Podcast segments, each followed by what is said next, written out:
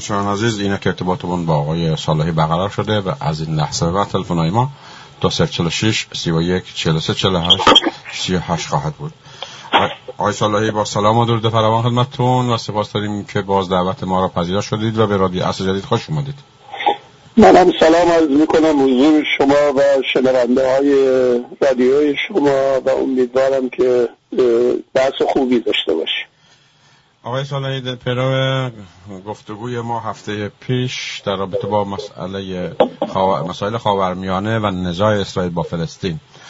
و اینک این نزاع که گرچه در واقع سالهاست ادامه دارد ولی این نزاع آخری بیش از یک هفته است میگذرد.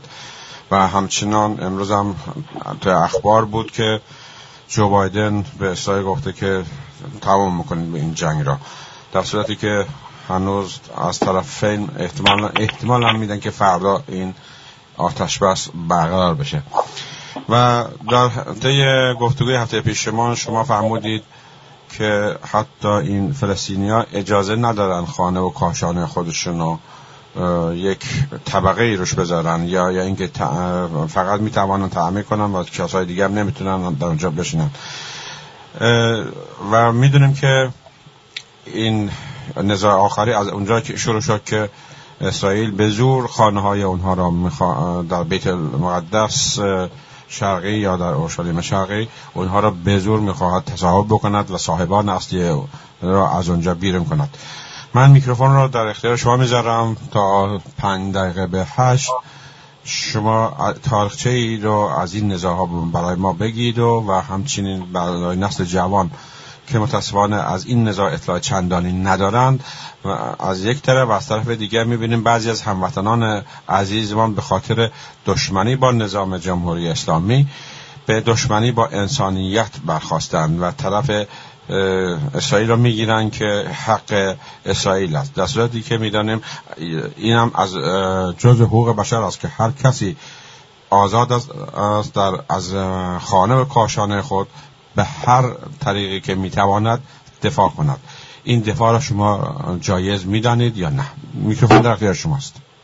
عرض بکنم ما هفته گذشته در کلیات صحبت کردیم که اصولا این انگیزه که یهودا یهودهای اروپا تصمیم گرفتن یک دولت یهود به وجود بیارن و بعد قرعه فال می‌خوره به اینکه جنگ جهانی اول و جنگ جهانی دوم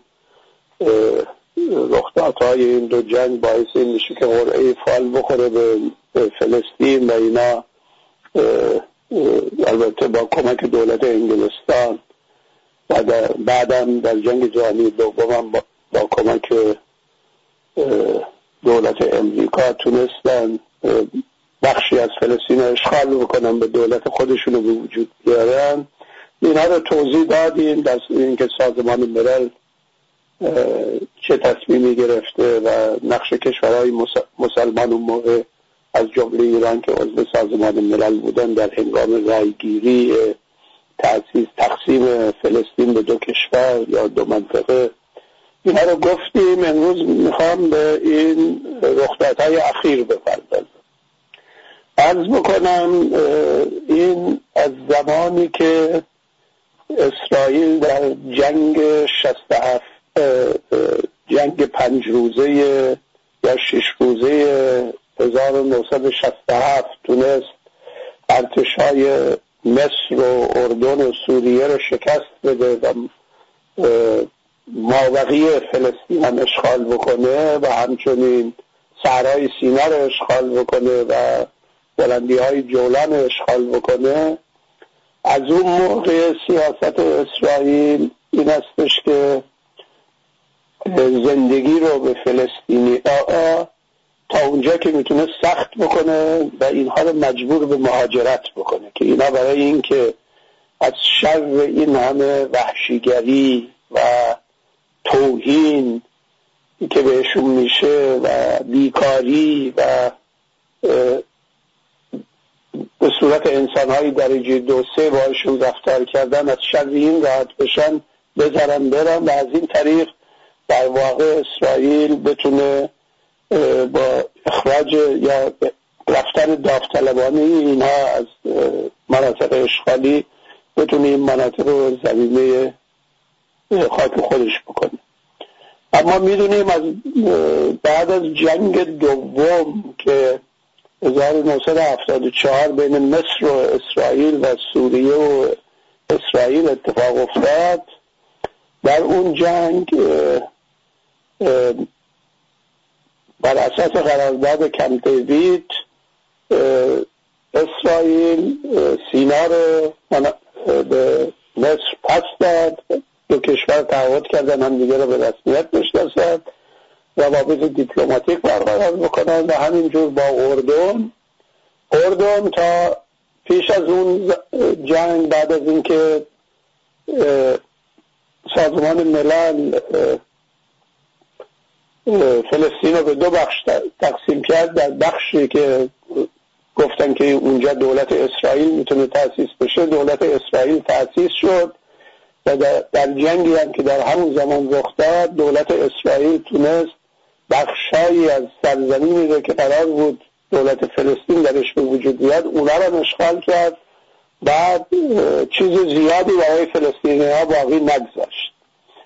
و در جنگ 67 هم مابقی مناطق اشغال کرد و اینا رو در اشغال خودش داره هنوز. با این تفاوت که غزه رو ترک کرده چون در غزه الان زمانی که ترک کرد 400 هزار نفر زندگی می‌کردن.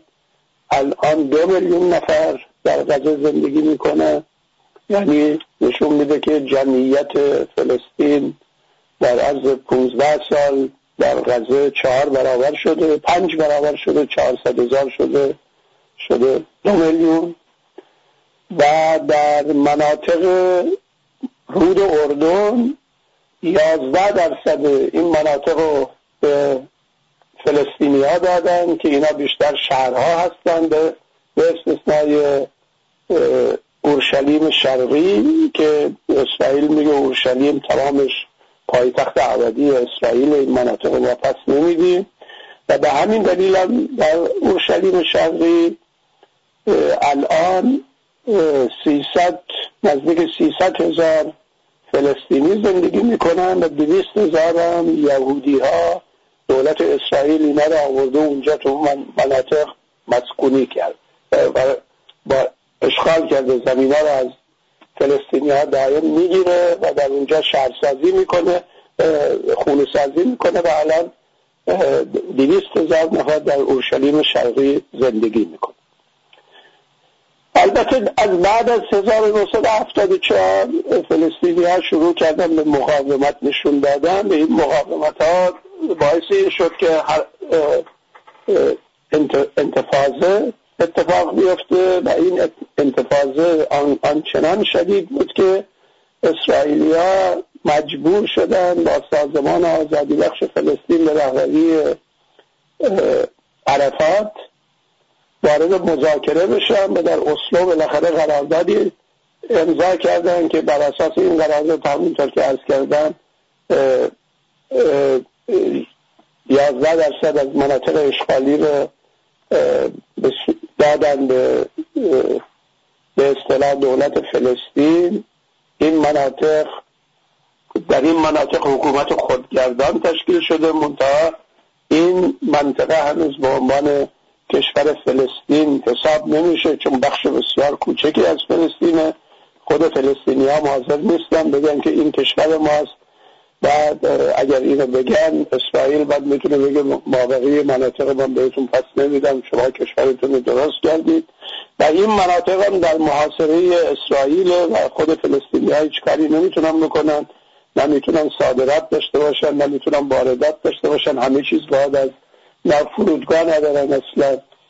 همه چیزشون به اسرائیل وصله و حتی کمک هم که سازمان ملل و کشورهای دیگه به دولت حکومت خودگردان فلسطین می‌کنن باید از طریق بانک های اسرائیل به اینا پرداخت بشه و هر وقت دولت اسرائیل ببینه که این حکومت خودگردان فلسطین به سازمون هم نمیرخصه پولها رو نگه میداره جلوی صادراتشون رو می‌گیره جلوی وارداتشون رو می‌گیره باعث گرسنگی مردم میشه. در این مناطق آب و یازده به یک تقسیم کردن یعنی آبی که همش متعلق به فلسطینی هست یهودی های این که اومدن تو این شهرکان نشستن یازده برابر فلسطینی ها از آب استفاده می‌کنند. یعنی دولت اسرائیلی سیستمی به وجود آورده که اگه فلسطینی در روز یک لیتر آب استفاده بکنه اون یهودی که در مناطق اشغالی اومده تو شهرکا داره زندگی می‌کنه یازده لیتر می‌تونه مصرف کنه. شما می‌بینید که خود این سیستم یعنی اینکه امکان کشاورزی رو از فلسطینی ها گرفتن با این کمبود آب اون باغهای زیتون و اینها داره خشک میشه و دولت اسرائیل هدفمندانه این کارا رو می‌کنه که مناطق کشاورزی اینا از بین بره و دولت اسرائیل باید بتونه چنگ بندازه روی این مناطق به این مناطق زمینه به عنوان سرزمین های بایر و چیز زمینه خاک خودش می‌کنه. دولت اسرائیل در این حال هر وقت که دید که فلسطینی ها عکس عمل نشون میدن جنبش را میندازن جنبش های اعتراضی را میندازن همیشه سعی کرده این جنبش ها رو به صورت وحشیانه سرکوب کنه تا اونجا که ممکنه کشته بکشه فلسطینی ها رو و از این طریق یک ترس در فلسطینی ها ایجاد بکنه که اگر بخواهید سر بلند بکنید مقاومت بکنید جز کشتار و خرابی خونه هاتون و ویرانی مناطق زیر ساخت های مناطقی که در زندگی می‌کنید چیز دیگه نصیبتون نخواهد شد و دنیا از ما پشتیبانی می‌کنه. اما دیدیم که مقاومت انتفاضه سبب این شد که بالاخره فلس... اسرائیلی ها مجبور بشن با فلسطینی ها وارد مذاکره بشن. یازده درصد از مناطق به صورت خودگردان به فلسطینی ها بدن. غزه هم ترک بکنن و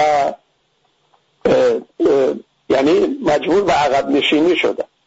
حالا با وضعیتی که در اسرائیل وجود داره تا حالا چهار تا انتخابات پارلمانی در اسرائیل انجام گرفته و هیچ ائتلاف و احزابی نتونسته تا حالا نصف به اضافه یک کرسی های پارلمان رو به دست بیاره و تا اونجایی که روزنامه ها و مطبوعات و رسانه ها نوشتن در امریکا سی تا میلیاردر یهودی وجود داره و این سی تا میلیاردر یهودی در تعیین سیاست اسرائیل نقش تعیین کننده داره. از غذا همین میلیاردرها هستن که خواهان این هستن که مناطق فلسطینی به فلسطینی ها داده نشه. اینها رو اسرائیل زمینه خاک خودش کنه. میگن اونطور که رسانه ها نوشتن برای اینکه این بغرن چل بشه الان نزدیک دو ساله در اسرائیل دولت موقت وجود داره. یعنی دولت نتانیاهو چون سر کار بوده اون کابینه مونده و البته در انتخابات قبلی تونستن یک اعتلاف تشکیل بدن. که نتانیاهو بر اساس اون اعتلاف دو سال قرار بوده نخست وزیر بمونه بعد کان کانتس کلاوش یا کانس اون قرار بوده به دو سال دوم اون نخست وزیر بشه که آقای نتانیاهو یه سال و نیم موند نخست وزیر بود بعد دعوا را انداخت و اون اعتلاف به هم خورد. الان نتانیاهو باید سر کار به صورت موقت چون ایشون فقط وقتی از کارش مجبور کنار بره که پارلمان یه نفر دیگر به عنوان نخست وزیر انتخاب کنه و تا حالا هیچ اعتلافی برای اکثریت نشد. این دفعه آقای نتانیاهو برنامه ریزی کرده که از طریق راه انداختن یک جنگ علیه فلسطینیا افکار عمومی مردم اسرائیل رو به سود خودش تجهیز بکنه چون اگر احزاب مخالف نتونن تا دو ماه دیگه یا یه ماه و نیم دیگه یه کابینه تشکیل بدن رئیس جمهور دوباره موظفه که انتخابات بعدی رو چیز کنه اعلام بکنه و در واقع چهار ماه دیگه دوباره در اسرائیل انتخابات خواهد شد. و آقای نتانیاهو برنامه ریزی کرد از طریق این جریانی که راه افتاد که افکار عمومی مردم اسرائیل رو به سود خودش بسیج کنه خودش رو به عنوان مرد مقتدر مردی که فلسطینی فلسطینی ها رو می‌تونه سرکوب کنه می‌تونه از امنیت اسرائیل دفاع بکنه و این چیزها در, در خودش رو به عنوان مرد قوی معرفی بکنه که در انتخابات بعدی بتونه اکثریت آرا رو به دست بیاره. در این رابطه یه هفته مونده به عید فطر پلیس اسرائیل شروع کرد مسجد الاقصا رو محاصره کردن تحت این عنوان که این جوانای فلسطینی که میرن اونجا چیز کنن نیایش بکنن نماز بخونن از اون بالا سنگ میندازن. سر یهودی هایی که اون پایین میرن دم اون دیوار ندبه که با خدای خودشون راضی نیاز بکنن و جون اونا در خطره به همین دلیل سعی کرد که مجلس مسجد الاقصا رو ببنده که با مقاومت فلسطینی ها رو شد. بعد کار به خشونت کشید و دو تا جوون دو تا جوون فلسطینی هم کشته شدن دیگه هم زخمی شدن. و این همزمان شد با اینکه دادگاه رأی داده بود که 27 تا خونه فلسطینی در همون نزدیک همون منطقه مسجد الاقصا باید تخلیه بشن. بعد پلیس رفته بود اونجا که اون صاحبان اون خونه ها رو از خونه هاشون بلد بیرون که اونم باعث یک اعتراض دیگه شد و این اعتراضات اوج گرفت. در این رابطه حماس به دولت اسرائیل اختار داد که اگر در عرض 24 ساعت سربازاشو از منطقه مسجد الاقصا بیرون نبره حماس با موشک اورشلیم بخش غربی اورشلیم و مورد حمله قرار خواهد داد. که دولت اسرائیل هم آگاهانه عکس عمل نشون نداد به در مقابل خواست حماس و حماس هم موشک به طرف چیز پرتاب کرد و از اونجا دیگه اسرائیل این انبان که من باید از خودم دفاع بکنم حق دفاع از خودم دارم شروع کرد پاسخ دادن به حملات موشکی حماس و گروه های دیگه فلسطین که در غزه هستند. و الان می‌بینیم نزدیک دوازده, دوازده یا سیزده روزه که این جنگ ادامه داره.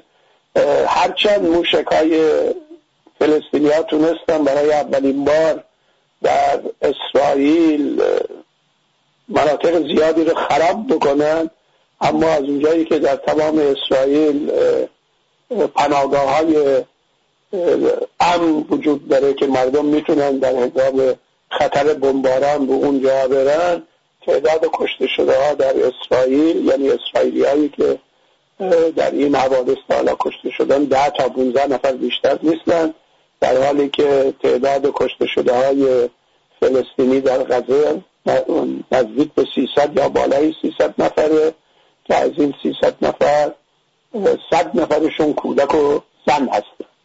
و 200 نفر باقی هم به زحمت میشه کسایی رو پیدا کرد که مسلحانه علیه اسرائیل می جنگن بلکه بیشترشون مردم معمولی هستن که از طریق بمباران خونه هاشون کشته شدن. یعنی اسرائیل دوباره همون سیاست سرکوب وحشیانه خراب کردن زیر ساختا و بال ویرانی بالا آوردن. و نزدیک شش هزار نفرم تو این بمبارانات حالا زخمی شدن. که بیمارستان های تمام غزه مثل که دو تا بیمارستان داره که این بیمارستان هم تقریبا از کار افتادن چون دارو و خون و خیلی چیزهای دیگه که بهش احتیاج دارن نمی‌تونن وارد بکنن. بر نزدیک صد هزار نفر خونا اسرائیل در این بمباران ها خونه نزدیک به صد هزار نفر رو ویران کرده یعنی صد هزار نفر بیپناه کرده. بعد کلی زیر های دیگه غزه رو در و داغون کرده غزه خود به خود در یک وضعیت استراری بوده. حالا این وضعیت هم بدتر کرده که بعد از آتش بس مردمی که در غزه هستن سالها فقط مجبور این بشن که بتونن دوباره شرایط شرایطی رو به وجود بیارن که درش بودن. یعنی چندین ده سال طول می‌کشه تا دوباره برگردن به اون وضعیتی که قبلا بودن و از این طریق به اصطلاح اسرائیل ده سال می‌تونه از امنیت برخوردار باشه. اما تعلیلی که بعضی از مفسرین کردن حتی بعضی از سناتورهای امریکایی کردن که برای اولین بار علیه اسرائیل و به سود فلسطینی ها موضع گرفتن تعلیل اینا این هستش که برنده این جنگ صد درصد فلسطینی ها هستند. چرا؟ چون برای اولین بار فلسطینی ها نشون دادن که هیچ نقطه ای از خاک اسرائیل امن نیست. موشک های فلسطینی ها به همه جا می‌رسه. شما می‌دونید در همین ده یازده روز هر دوتا فرودگاه غیر نظامی که در اسرائیل وجود داره تعطیل شده به خاطر و هیچ شرکت خارجی هواپیمایی خارجی حاضر نیست به اسرائیل پرواز داشته باشه به خاطر همین موشک پراکنی ها و صدماتی که بعضی بعضی از این فرودگاه ها دیدن که هواپیماها نمی‌تونن پاشن. فقط هواپیما فرودگاه های نظامی کار می‌کنن که فلسطینی ها پری روز ادعا کردن که این فرودگاه هم زدن یکیشون از کار انداختن یکی دیگه که یه خود دورتره به اون طرف هم موشک پرتاب کردن. اما بعد ما می‌بینیم تو این روزهای هم اسرائیل دیگه هواپیماهای اسرائیلی غزه رو بمباران نمی‌کنن بلکه اسرائیل با توپخونه و تانک ها غزه رو بمباران می‌کنه. یعنی هدفهایی رو در غزه می‌زنه و کشتی های اسرائیلی از دریا غزه رو بمباران می‌کنن یعنی در این نشون میده که حتی فلسطینی ها با موشکاشون تونستن فرودگاه نظامی اسرائیل هم تخریب بکنن یا وضعیتی رو در اینجا به وجود بیارن که های جنگی اسرائیل هم نتونن به راحتی از اونجا پرواز بکنن. و این یک نکته یعنی از این به بعد کسایی که در اسرائیل زندگی می‌کنن یا حوث می‌کنن از اروپا و امریکا پاشن برن اسرائیل باید بدونن که هر جا هستن امن نیست واسهشون دیگه. اگر جنگ بعدی و شما می‌بینید هر جنگی که اتفاق میفته بین اسرائیل و و فلسطینی ها می‌بینید که نیروی مقاومت فلسطین هر بار دارای اسلحه های بهتر هست و بهتر می‌تونه مناطق مختلف اسرائیل هدف قرار بده. یعنی حوزه فعالیتش الان برای اولین بار در این جنگ تمام اسرائیل شده. تمام سرزمین اسرائیل یعنی در تیررس موشک های حماس و جبهه آزادی بخش فلسطین یا یه نام دیگه داره الان نامش یادم رفته. یه است که به ایران خیلی نزدیک البته حماس هم با ایران دارای روابط بسیار حسن است و میگن همه میگن که ایرانه که این موشکا رو به حماس داده و حتی به اینا یاد داده مثل همونطور که به حوثیت یاد داد به اینا یاد داده که خودشون چجوری موشک بسازن. شما مطمئن باشید. این موشک ها هنوز نقطه زن نیستن.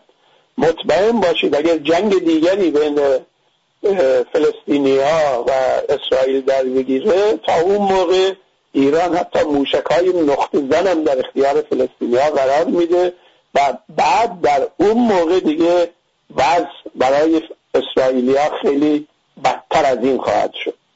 به همین دلیل اونطور که شایعه است اینو من نمی‌دونم اما میگن که آقای بایدن و دیوان سالاری امریکا فشار آورده به اسرائیل که اولا پنجشنبه یعنی امروز دیر دیر فردا باید حتما آتش بس برقرار بشه و باید بعد از اون مذاکرات مستقیم دوباره بین اسرائیل و فلسطینیا انجام بگیره. البته در رابطه با این مذاکرات می‌خوان الفت و عباس و محمود عباس رو فعال بکنن به عنوان رئیس جمهور فلسطین نه حماس چون حماس بر اساس مسببه کنگره امریکا یا گروه تروریستیه چون اینا هر کی همونطور که سپاه پاسداران و آقای ترامپ میگه تروریستان حماس هم که دولت رو در غزه تشکیل میده تروریست هر کی به ساز امریکا نرقصه یا به ساز اسرائیل امریکا نرقصه تروریسته توی این دنیا. خودشون اما بزرگترین تروریست های تاریخ هم اسرائیل تروریست دولتیه اصلا دولتش یک دولت تروریستیه و هم امریکا به وجود آورنده داعش و خیلی گروه های تروریست دیگه است. حتی طالبان اینا رو همه امریکا به وجود آورده. یعنی خودش سازمانده سازمان های تروریستی است و بعد مدعی است که داره از آزادی و دموکراسی و اینا پشتیبانی می‌کنه.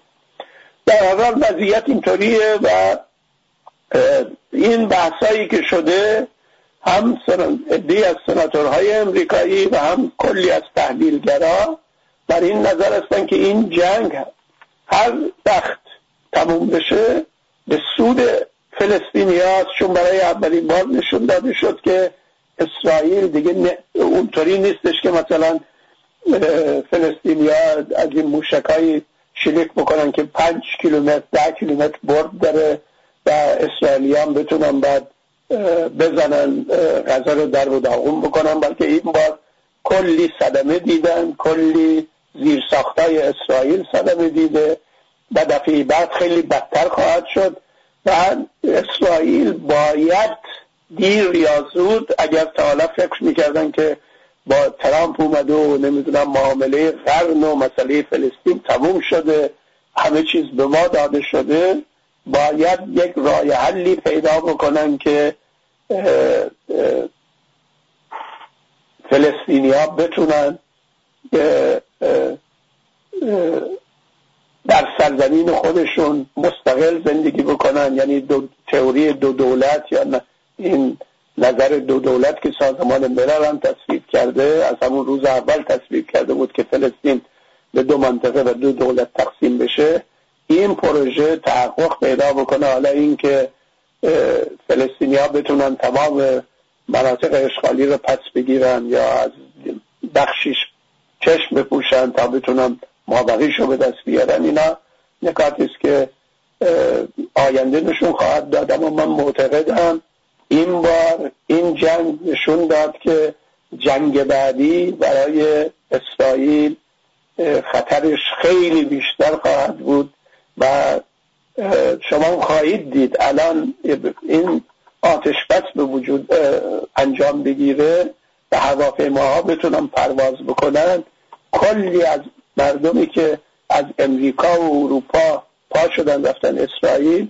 اینا از اسرائیل دوباره برخواهند گشت به کشورهای خودشون. چرا؟ چون می‌بینن اونجا امن نیست. اونجا هر روز می‌تونه یه خطری رخ بده.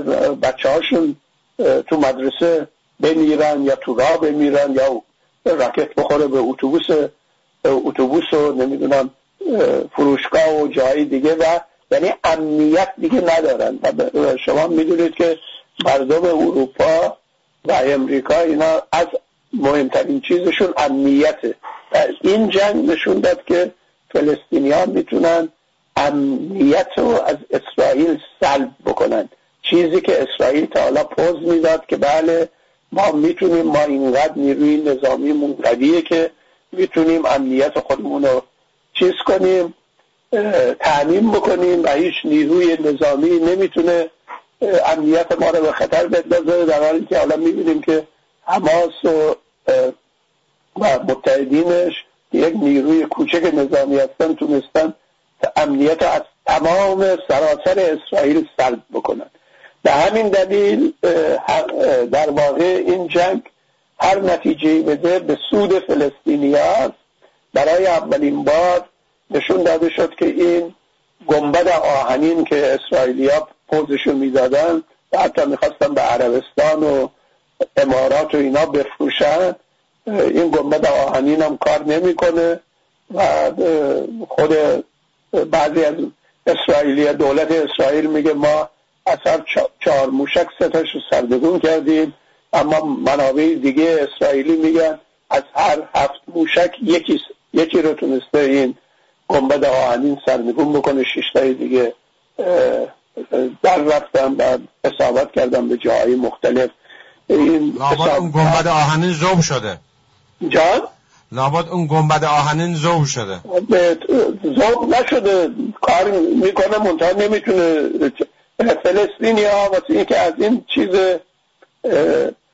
از این حسار گنبد آهنین رد بشن کاری که کردن به احتمال زیاد اینو ایرانی ها به اینا آموختن دونه دونه راکت نمی‌زنن. اگه دونه دونه بزنن می‌تونه اون گنبد آهنین اینا رو سردگون بکنه. اما اینها یک دفعه 20 تا راکت رو در از دقیقه به دقیقه مثلا هر دقیقه سه تا چهار تا شلیک می‌کنن.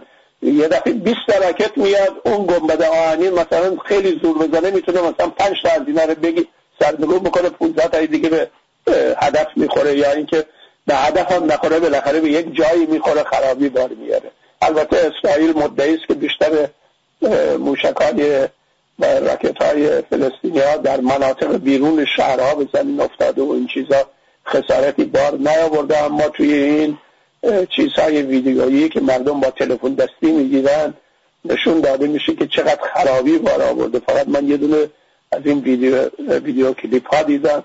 نزدیک 20 تا اتوبوس سوخته موشک خورده اونجا فقط 20 تا اتوبوس این اتوبوس ها اتوبوس شرکت واحد بوده شهری بوده چی بوده من نمی‌دونم.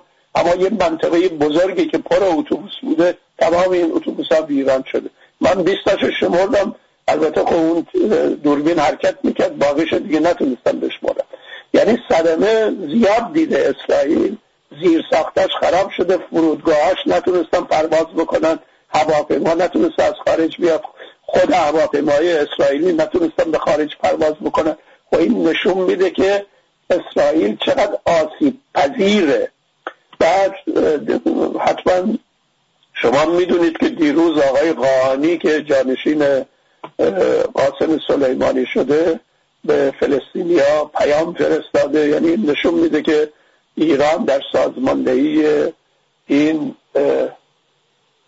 این جنگ نقش تعیین کننده داشته من فکر می‌کنم همونجور که جنگ سی سه روزه لبنان که قاسم سلیمانی اونجا بود و اون جنگ رهبری کرد و برای اولین بار اسرائیل در یک جنگ شکست واقعی خورد و فرار کرد. سربازاشو که وارد لبنان کرده بود این سربازا فرار کردن از لبنان. که جونشون رو نجات بدن من فکر می‌کنم این جنگ قذر هم ایرانیا همون نیروی قدس این بار به رهبری آقای قاهانی سازماندهی کردن و ضربات سختی به اسرائیل زدن و به اسرائیل نشون دادن که چقدر صدمه پذیره. و خلاصه از این برج آجی که نشسته بیاد پایین بیاد وارد حوزه واقعی زندگی بشه. و بیاد با فلسطینیا بالاخره یک راه حل پیدا بکنه. این که من همه همه رو می‌خوام. هیچی بهتون نمیدم. این من فکر می‌کنم با این رخ دادی که اتفاق افتاد پایان یافته و اونطور که میگن ارز کردم شاید که آقای بایدن هم چیز داده که تا پنجشنبه جمعه باید حتما چیز بشه. اسرائیلی هم میگن آره ما حاضریم آتش بس چیز کنیم به شرط اینکه فلسطینی ها تعهد بدن که دیگه از این کارا نکنن. بعد سلاحاشون هم تحویل بدن. مگه فلسطینی ها دیوونن این کارو بکنن؟ آره. و به احتمال زیاد از این طریق مثلا نسانیاهو می‌خواد زمان بخره که باز بتونه بیشتر فلسطین و غزه رو بمباران بکنه.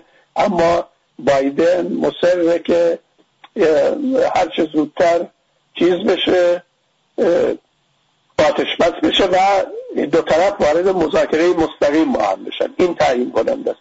چون اسرائیل از وقتی که این آقای نتانیاهو اومده سر کار دوازده ساله حاضر نیست با فلسطینیا وارد مذاکره بشه. میگه من حاضرم با شما مذاکره بکنم به شرط اینکه شما از قبل خواستای منو بپذیرید. و این دیگه مذاکره نیستش که. این یعنی اینکه من خواستم اینو یا این خواسته رو میپذیرید یا نمیپذیرید. نمیپذیرید بنابراین مذاکره انجام نمی‌گیره. و این وضعیت به من فکر می‌کنم پایان پیدا بکنه. البته خواهیم دید که زور آقای بایدن چقدر اما برای اولین بار سی و سه سناتور از صد سناتور امریکا علیه اسرائیل موضع گرفتن. این یک حادثه بسیار بزرگیه در تاریخ چیز. سه تا خانوم که عضو مجلس نمایندگان امریکا هستند. یکیشون از تبار سومالیه یکی حتی از تبار فلسطینیه یکی دیگه سیاپوست از یک کشور افریقایی اینها با سراحت تمام در مجلس مجلس نمایندگان علیه اسرائیل سخنرانی کردن اسرائیل رو جنایتکار جنگی نامیدن و این برای اولین بار در تاریخ امریکا چیزه. و حتی در امریکا نزدیک هفت میلیون یهودی زندگی می‌کنن. پنج میلیون چیزی که گرفتن همه پرسی که کردن پنج میلیون از این یهودی ها مخالف این نتانیاهو و دولت اسرائیل و این سیاستی که علیه فلسطینی ها اعمال می‌کنه هستند این پنج میلیون موافق ایجاد دولت فلسطین هستند بعد یعنی شما می‌بینید که در امریکا تحولاتی داره انجام می‌گیره. و این تحولات حالا باید دید که زور اسرائیل و به خصوص این متحدین اروپاییش بویژه این آلمان پدر سوخته که این وزیر خارجه آلمان شما دیدید که چقدر بیشرمانه و راسیستی علیه فلسطینی ها صحبت می‌کنه.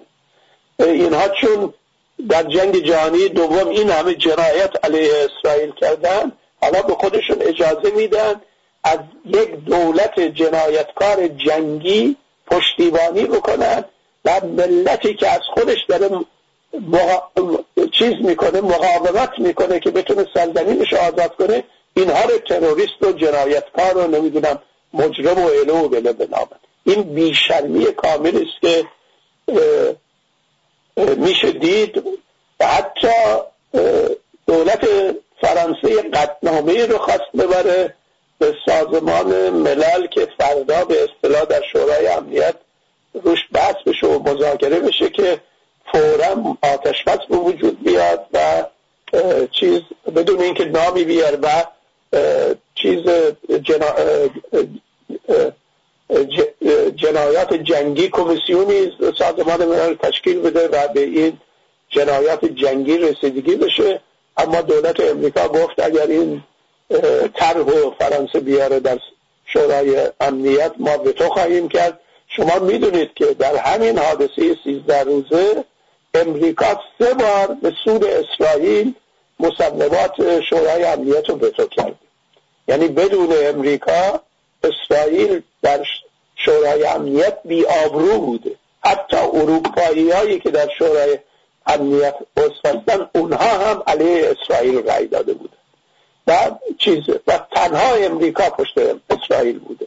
و این نشون میده که می‌بینید که این دولت امریکا که در رابطه با مسلمان های چین خیلی هوادار و حقوق بشر و دولت چین رو محکوم می‌کنه که نمی‌دونم حقوق بشر رو رعایت نمی‌کنه اما وقتی به فلسطینیا می‌رسه هر جنایتی دولت اسرائیل می‌کنه از اون پشتیبانی می‌کنه.